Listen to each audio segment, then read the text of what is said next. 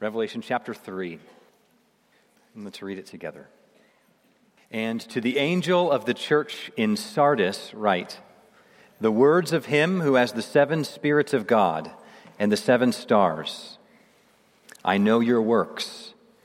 You have the reputation of being alive, but you are dead. Wake up and strengthen what remains and is about to die, for I have not found your works complete in the sight of my God. Remember then what you received and heard, keep it and repent. If you will not wake up, I will come like a thief, and you will not know at what hour I will come against you. Yet you still have a few names in Sardis, people who have not soiled their garments, and they will walk with me in white, for they are worthy. The one who conquers will be clothed thus in white garments, and I will never blot his name out of the book of life. I will confess his name before my Father and before his angels. He who has an ear, let him hear what the Spirit says to the churches. Well, we're in the middle of a sermon series on these seven challenges every church faces. In the New Testament, we have Paul's letters to churches. We have the Apostle Peter's letters to churches. We have James's letter to Christians. And here in Revelation 2 and 3, we have Jesus' messages to his churches. And of course, we believe that all of the letters I just referenced from Paul and Peter and James, those are to the Word of God, inspired by the Spirit. But these are unique. And at the end of each message, he showed us that he didn't intend for these messages to these churches in Revelation 2 and 3 to be only for those individual churches, but for all churches to hear the words of the risen Christ and to learn from them. And so Jesus' words in the text we just read, and as you've probably sensed through these past weeks as you've been here, these are hard words. They're heavy words, and especially this message to this church in Sardis. So before we look more closely at this, I want to give a note ahead of time. Jesus is a spiritual doctor in this text. He's diagnosing the church, and then he hurts the church in order to heal the church. He calls his church to enter into a time of introspection. He wants them to see what he sees about themselves, because going through the everyday rhythms of life, we often don't see reality in our own souls or even in the church that we're a part of. And then he gives warnings to his churches. And he wants this church to see that it's not alive. It's almost dead. But introspection is never the goal, even though he's calling the church to introspection. He wants us to look inward at our lives and our church in order that we might look to him and then look ahead with fresh hope. So he's giving warnings to the churches. He's giving promises to the churches so that we are propelled forward in hope, in fresh faith, in fresh repentance, walking in newness of life. Now, I say this because with texts like these, there's a danger in treading on a tender conscience. Maybe you hear Jesus' words to these churches and you think, I have all of these problems. I'm guilty of everything Jesus is saying. And maybe you've heard this and you get scared of Jesus' warnings at the ends of these texts. These are eternal warnings and promises here, the weight of eternity resting upon them. Now, if that's you, I want to remind you of one main observation about these messages we've seen. Jesus does not assume that every church or every Christian is guilty of everything he's saying here. Every challenge he's addressing is a real challenge for every church and every Christian, but that doesn't mean that every church or every Christian is guilty of every challenge he's giving. Jesus is addressing different churches with different problems. With some churches, he has nothing negative to say. With other churches, even when he has negative things, he has other things to commend, and he even addresses different groups within churches. You've even maybe noticed that in the letter we just read, the message we just read, that he's addressing a church as a whole, but then there's a group within the church that's different than the rest. So there's different people that he's addressing even within. Some believers are faithful, and Jesus is happy with them. He's pleased with them. He doesn't want them to feel like they need to repent of everything he's saying here. But this takes personal wisdom, because we have to be open to Jesus' correction and his words here. I mean, he may be waking you up to see the reality of your soul in a way that you have never seen before. He may be waking our church up to see who we are in a way that we haven't been able to see before. But we also need to know that we may identify personally or as a church with those who are mainly commended and not corrected. So I think of this like we're listening to Jesus giving his diagnosis to several different patients. Picture a doctor going down a line telling people what their problem is and what the way forward is for them. And he's saying to one person, here's your problem. Here's what you've been doing that has contributed to this problem, and that needs to stop right now. Now, here's what you need to do moving forward. And now, as you overhear what he's saying to each person, you might get freaked out because he just told one person, you know, you've been putting a lot of salt on your food, and that needs to stop. You actually can't have any more, or you'll die within a few years. And then you listen, and you're thinking, is that me too?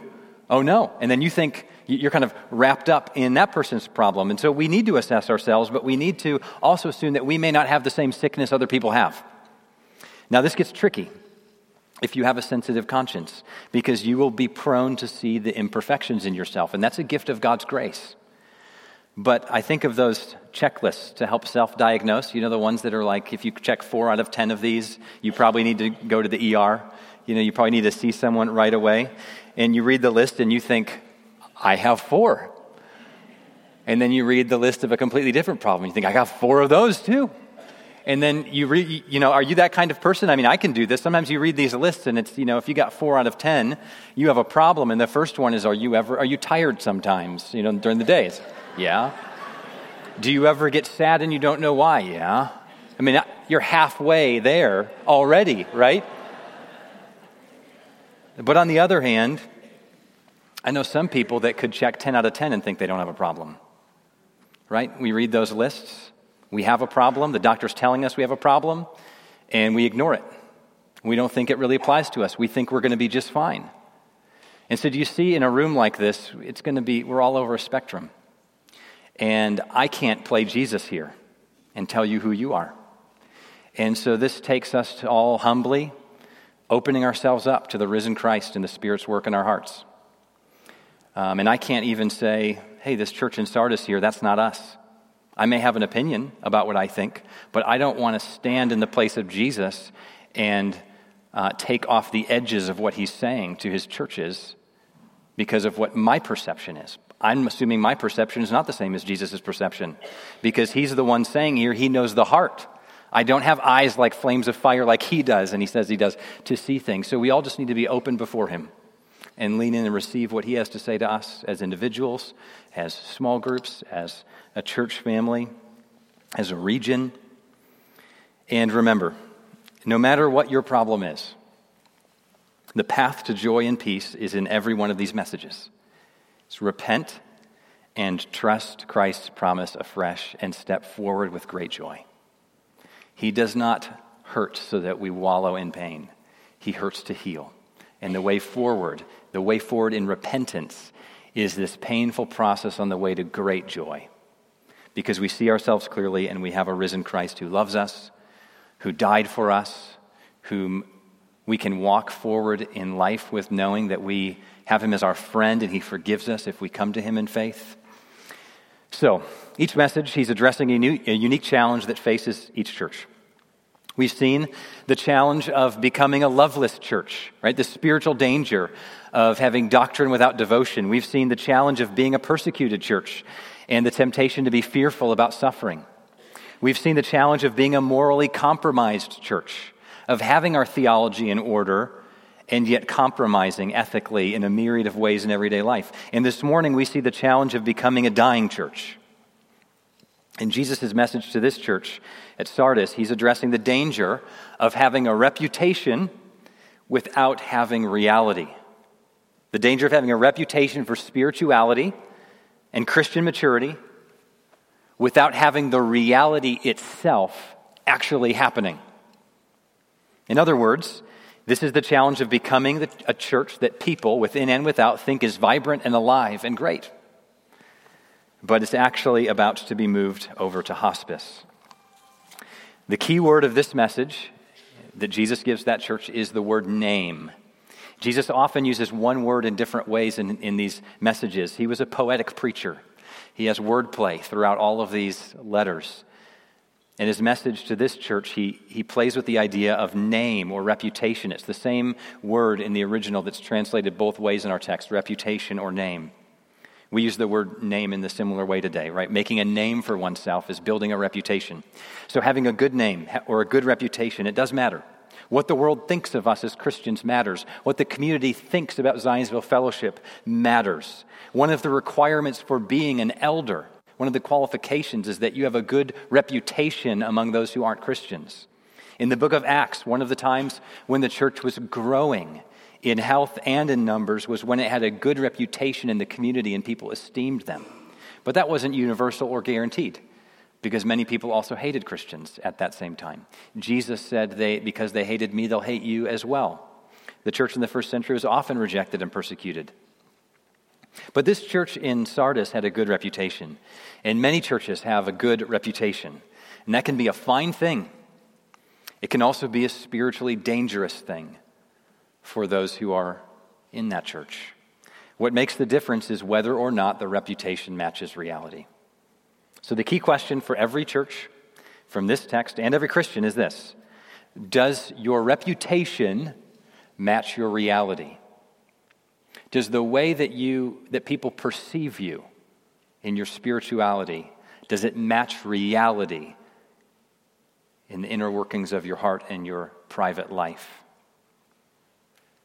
Does the you that people think you are match the you that you really are? The church in Sardis was celebrated publicly, but it had become complacent and compromised spiritually. It looked alive, and it was dying. So, first, what are the symptoms of a dying church?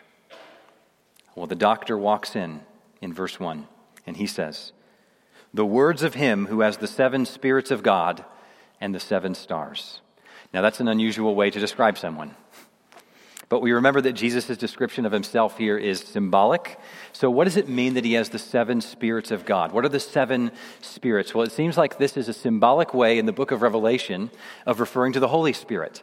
And the number seven is symbolic in this book that's richly filled with symbolism. It's symbolic for fullness or perfection. So God, who created the world in 7 days, rested on the 7 days. It's a symbolic number of completion. So Jesus has the fullness of the Spirit. And Revelation 5:6 describes Jesus symbolically as a lamb who has seven eyes, which are the spirits sent out into the world. So there's a connection then between these seven spirits representing the Holy Spirit and Jesus' sight or perception of the world. Because Jesus has the fullness of the Spirit, he knows what's going on everywhere. He knows what's going on right here, right now, in this room, and what's going on in your mind and your soul every moment that you and I live. He sees everything. And he assesses every church. And we know this is in view because he says next that he also has the seven stars. It takes 2 steps to understand what this means. The first step is seeing that the seven stars represent 7 angels.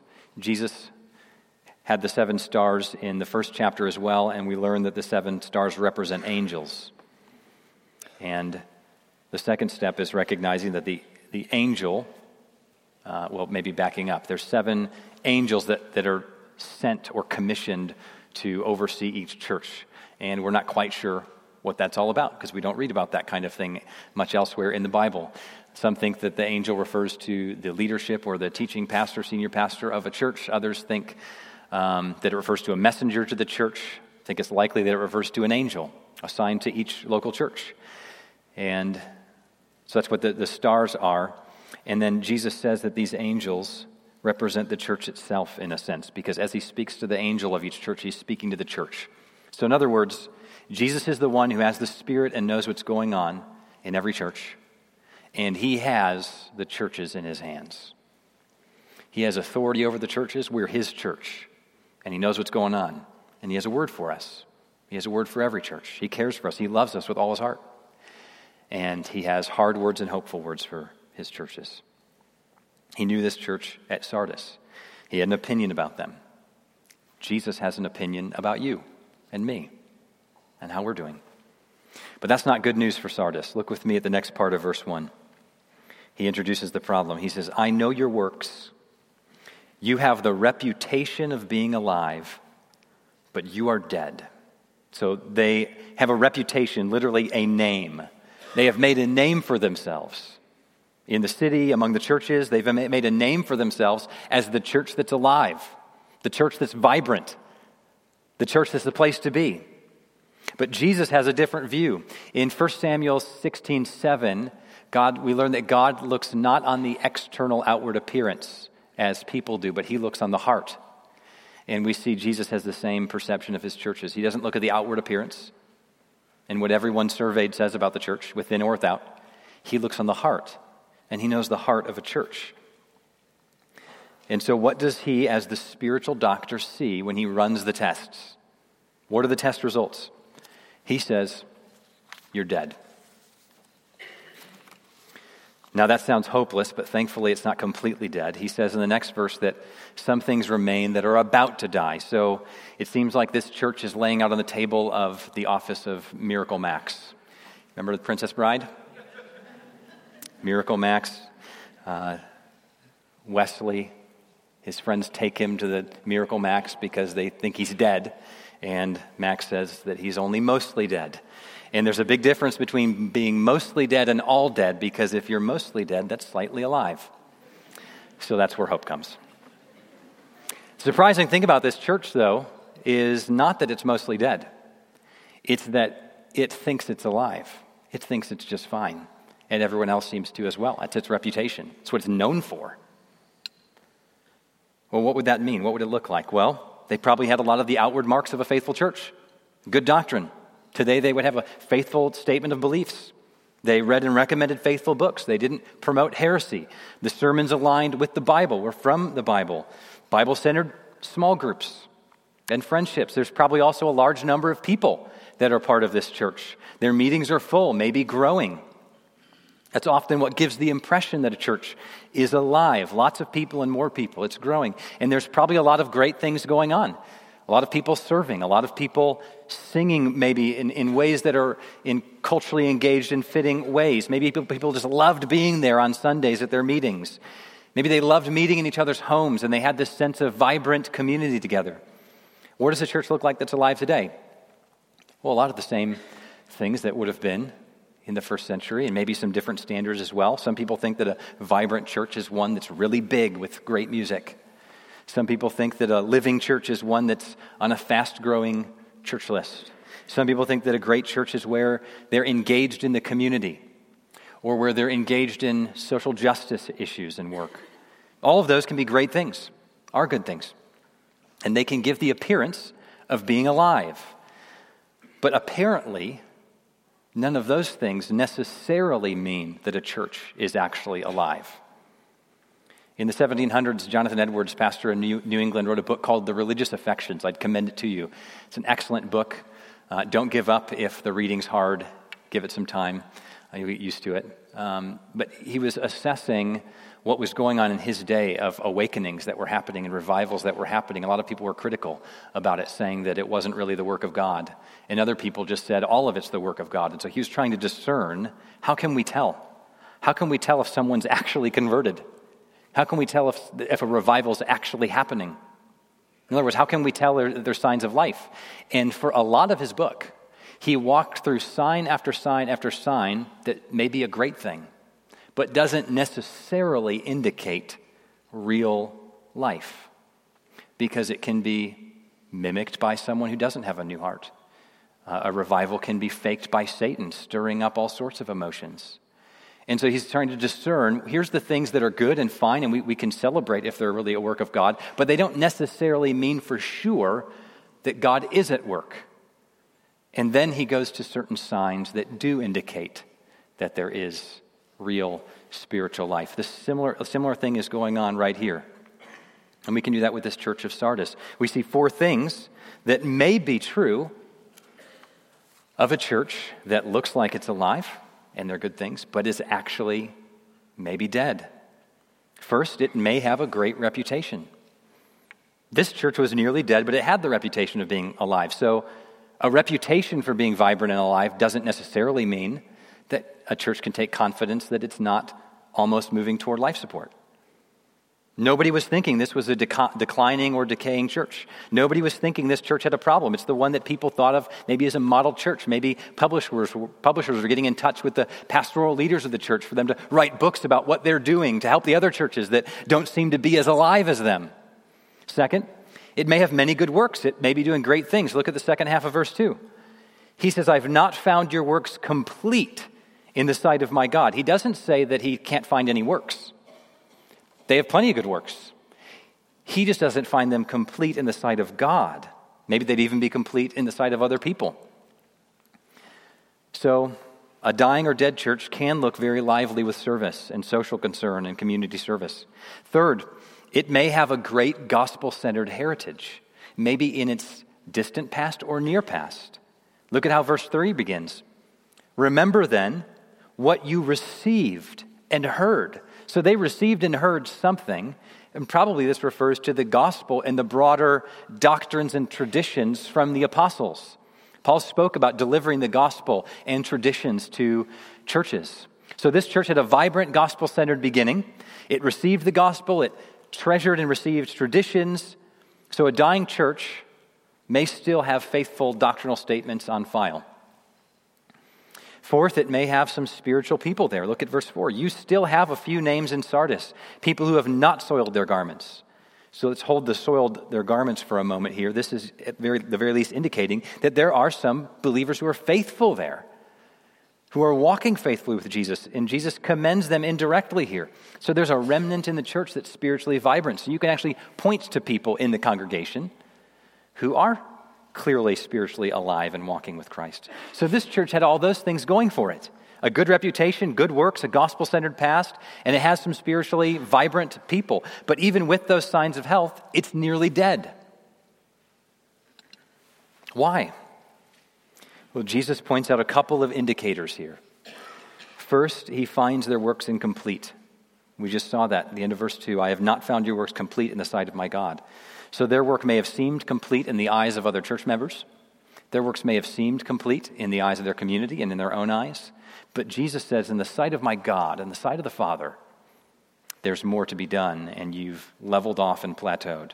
It seems like maybe they're half-hearted, going through the motions, coasting, living off their past works and sincerity. They may have begun sincerely, but are going through the motions. We know what that's like, don't we? To start something with passion and vigor and purpose, and then find ourselves coasting, and then be kind of woken up to ask the question, why am I even doing what I'm doing? And you realize that the initial motivation is long gone, and you're just doing it because you've been doing it. Churches can do that. Second, look down at verse 4 again. He says that they still have a few that have not soiled their garments, which implies that the rest of the people had, which implies that that's a big problem in the church. The majority of the people, Jesus says, have soiled their garments. It's a symbol, and probably a symbol of moral compromise. As they live in their culture, they're starting to become like their culture in a way that they don't think Jesus cares about or sees or is bothered by, but he is. They're embracing the values of their city that are not the values of Christ. They're maybe making compromises in how they talk, what they do, how they conduct business, and what they value as entertainment. Third, it seems like there's a general problem of complacency.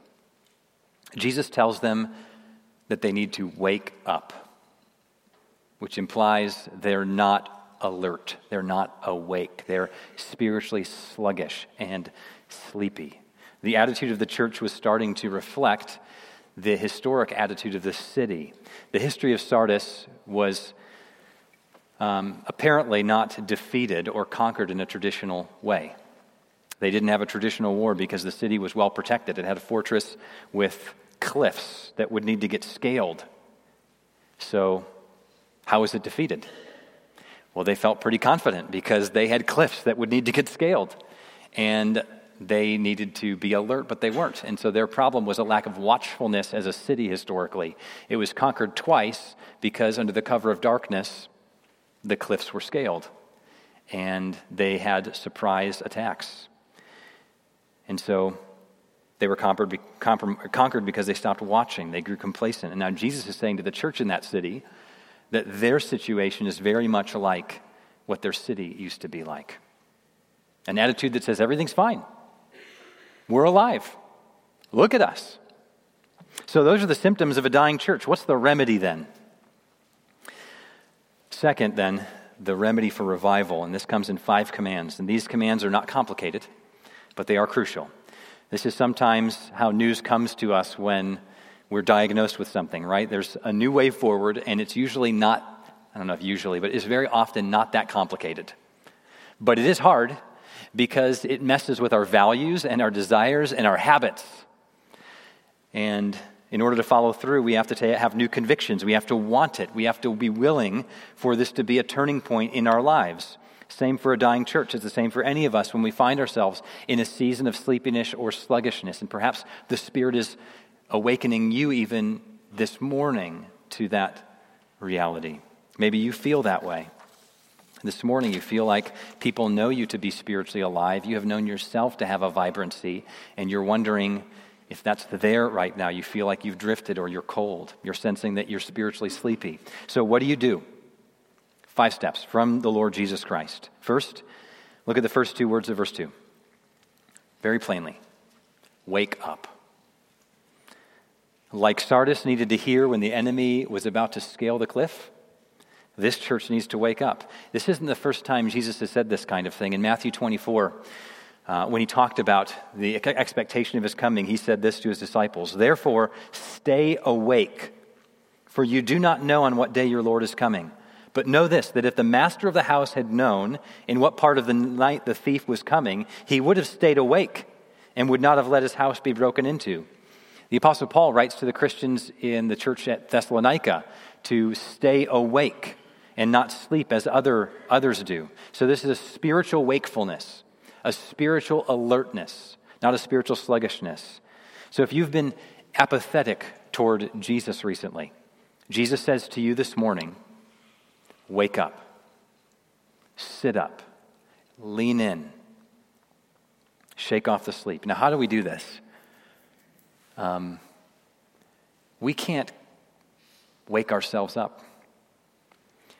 But it's fascinating to think about how this phrase, wake up, works in ordinary life. Because when someone is falling asleep, maybe you're sitting in a class, or maybe Sunday morning, the person next to you is drifting. How do they wake up with your assistance? Well, it doesn't just happen. It happens as you use 2 words and you say, wake up, right?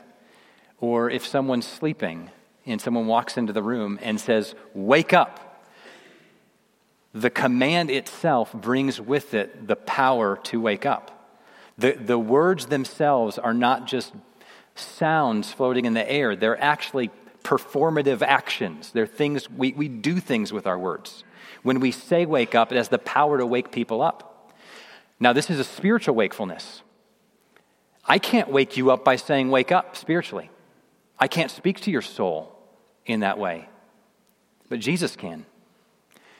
You remember perhaps when Jesus was at the tomb of his friend Lazarus. Lazarus needed to get up. Lazarus needed to wake up from the dead. And how did it happen? Jesus gave him a command to do what he couldn't do on his own, but the command brought the power. He said, Lazarus, get up. Lazarus, come out. Lazarus, wake up, right? And Lazarus got up because the Spirit is with Jesus' words to make it happen. So this morning, let's pray together that the Lord would wake up whoever needs to be woken up this morning, and that we would all be more spiritually alert than we were coming in this morning. And God can do that through this command right here. Second, look at what he says in verse 2. Strengthen what remains and is about to die. So they've become weak, but they can grow strong again. But they need to notice what's weak in their lives and in their church. And then they need to know how to be strong again. So the church is like a fire that's been reduced to embers, and they need to locate those embers and get some oxygen on them again, fan them into flame, add things to the fire. They need to let their faith in Christ express itself in the ways that are natural in everyday life to live lives of good works. Third, they're to remember the gospel and its implications for life. Look how he put it in verse 3. Remember then what you received and heard. So I mentioned before, this is probably referring to the gospel message and then other traditions and doctrines that went along with it. It's the gospel and its implications for life. So what does it mean to remember the gospel? Well, clearly they knew the gospel. They had already heard and received it. The word remember in the Bible is often a far more significant word than we often think about it being today. To remember is not just to recall something. It's to re-engage the reality of what you're remembering. It's to reorient your heart and life around that reality again. It's to bring something to mind and put it back into life. It's to adjust our lives in light of what we remember. So at the heart of what this church needs is to get the gospel functionally central again. One of the most important steps in revival and renewal, personally or corporately, is getting the gospel itself to function again in our hearts and our lives and to guide us. So what is this gospel that they received that needs to function? Well, it's the news that before we trusted in Christ, we were dead spiritually, without a spiritual pulse. And Jesus came to die for us, in our place, for our sins.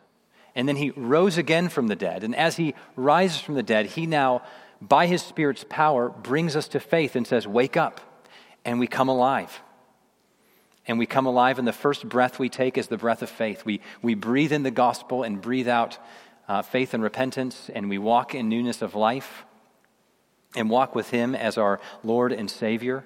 And he offers this grace to all who trust him. This is the message that needed to get back at the center of their emotions and at the center of why they did what they did again, remembering why they were doing the original works and then being spurred on to do them again. You remember Jesus said that, I haven't found your works complete. So there's a way in which we can get content in our Christian lives to have a level of service, a level of engagement, a level of spiritual growth, feel like we're doing okay, especially if it seems like we're doing better than some other people around us, and then feel like, okay, I'm settled and I'm fine. But if we have this gospel fueling us, this reality that Jesus is our risen King and our friend who died for us and loves us and he gave us his Spirit to walk in newness of life, then we're going to be propelled and impelled and compelled to go further, to keep doing more and never be content with plateauing and leveling off, but keep moving further and further ahead. And so the fourth step then is to keep this gospel. Look at the progression in verse 3. Remember, and then what you received and heard, he then says, keep it. Hold fast to it. Don Carson has said, I've shared this before, that every church is one generation from denying the gospel and dying. That's a scary thought. Every church is just one generation away from dying. And its death is wrapped up in a failure to do what Jesus is calling this church to do, to remember and to keep the gospel and to hold fast to it. And that's the point of this text, so it's worth remembering. Carson puts it this way. He said that one generation believes the gospel and celebrates the gospel. It's fueling their affections. They'll also see all these implications and entailments of the gospel in their life for good works and social care and love for their neighbor. And they'll see all of these implications for integrating faith and work in their workplace and how they live as fathers and mothers and brothers and sisters and friends. The next generation assumes the gospel, still believes the gospel, but dislodges it from the center and instead puts in the center all those wonderful implications of the gospel, all those things that the gospel leads us to care about, that the love of Christ leads us to care about and love. And then the second generation after that, after they assume the gospel, the next one believes so we have believed the gospel and assumes the gospel. The next generation denies the gospel. And then all these good works or social concerns that we should do in light of the gospel and we must do in light of the gospel are now the only thing that matters. And they're unhitched from the gospel. So here's the concern. The church in Sardis was at stage 2 and didn't know it. They assumed the gospel.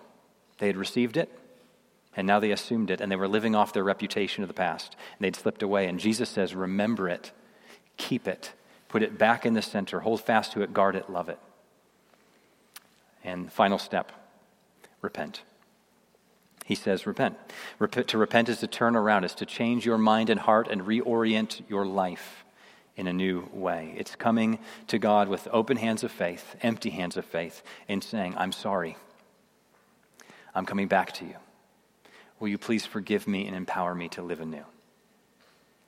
And so he calls them to this, and he mentions this in this church. There's also a faithful remnant in this church. Verse 4, you can look with me. He says, yet you still have a few names in Sardis, people who have not soiled their garments. So there is a faithful group there. I've known people, I think of a couple guys I knew who were laboring at a church that had long just assumed the gospel, living off fumes. Most of the people probably weren't actually believers there. And they were laboring there because it was their church and they had been there. And they were praying faithfully and earnestly and seeking to spread the gospel within that very church. And so they're like this faithful remnant at Sardis, laboring in the midst of a dying church, hopeful that the Lord can cause them to wake up. Now, there's a place to leave a church when the church has dead, when it's become not a true church. But a church like Sardis isn't dead yet. And so the call here in the case of those Christians is to keep laboring, keep praying, keep working, keep strengthening others, keep sharing the gospel, keep modeling this life for them. And so Jesus' message ends like the rest. Promises to those who hold fast to him. Promises to those who conquer. He's actually giving a warning and a promise here. The warning is back at verse 3. Do you see it? If you will not wake up, I will come like a thief, and you will not know at what hour I will come against you. So he says similar things to these other churches in these chapters. He's probably referring to coming to this local church in judgment, in history, at a unique time. The judgment will be ending this church's life in some way. He'll close its doors. Sometimes you see a church close its doors. I mean, the stats, it's happening daily. And what this text gives us is a lens to interpret what's going on there. Sometimes what we're seeing is the Lord Jesus Christ coming and shutting that door for the last time, and he has done it. And so there's something to grieve about that because that church might have had this declining history. And in that moment, we should grieve. But we should also thank Jesus for not letting it continue to live and give false witness in a community to him. And so, and we just, at the very minimum, we recognize Jesus' authority to do that. And we trust him. He's doing his work. But what about the promises? Verse 5. The one who conquers will be clothed thus in white garments, and I will never blot his name out of the book of life. I will confess his name before my Father and before his angels. So you see this emphasis on name again. You have a name. You've made a name for yourself, a reputation that's false. But there are some names there among you who are faithful. And if you wake up, for all who do wake up, I will confess your name before my Father, and your name will never be erased from the book of life. That's the kind of reputation that we want. That's the only reputation that matters ultimately, right, and forever. What Jesus says about our name, where he writes our name, what he thinks about us. And so the simple call to wake up. And Jesus will say to the Father on that last day, this one's mine. This one was awake.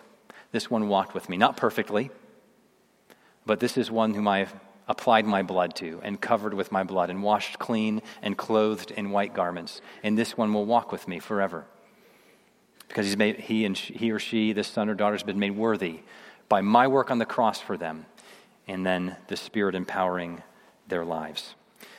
Philippians 1:6 says this, he who began a good work in you will bring it to completion at the day of Christ, which means that God is working in the lives of his people. We just sung this, he will hold me fast. He's working in the lives of his people. We have great hope that he who began the good work will complete it at the day of light, at the day of Christ. He will continue that good work in our lives. And so we're so grateful that God is working in us. And we must respond to that work by his own enabling power. So we pray and work to be a church that doesn't just have a reputation for being alive, but is alive. We don't want a reputation without reality. We want to be known as those who take Christ seriously. We want to be known as those who take joy not just in our building or budget or leaders or music or ministries, but in this, that we are loved by God and we know him by his grace. when the disciples were sent out to do ministry in Jesus' earthly ministry, and they came back, right, celebrating all they were able to do, casting out demons in his name. Jesus said this, "Do not rejoice that the spirits submit to you." Applied to this text, do not rejoice in your reputation of all the great things you do as a Christian or as a church. Don't rejoice in that.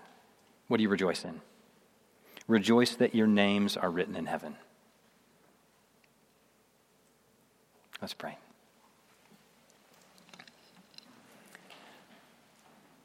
Our Father, we rejoice that you write our names in heaven. We thank you that you write names in heaven before the foundation of the world. And we thank you that you hold fast to these names, to us. And we pray that you would make us a church that is alive, truly alive, walking in step with the Spirit, moment by moment, open to you. And we thank you that we have your Spirit's presence to do that. So please, Lord, would you use our feeble efforts and empower us in our actions and even in our motivations to do what the risen Christ calls us to do here, to remember, to hold fast, to repent, and to walk in newness of life every day. We thank you for this. In Jesus' name, amen. Well, let's stand and receive the benediction.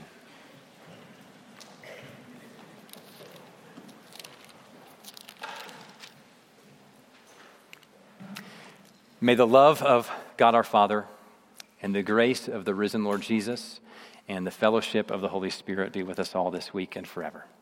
Amen. Love you all. Go in peace.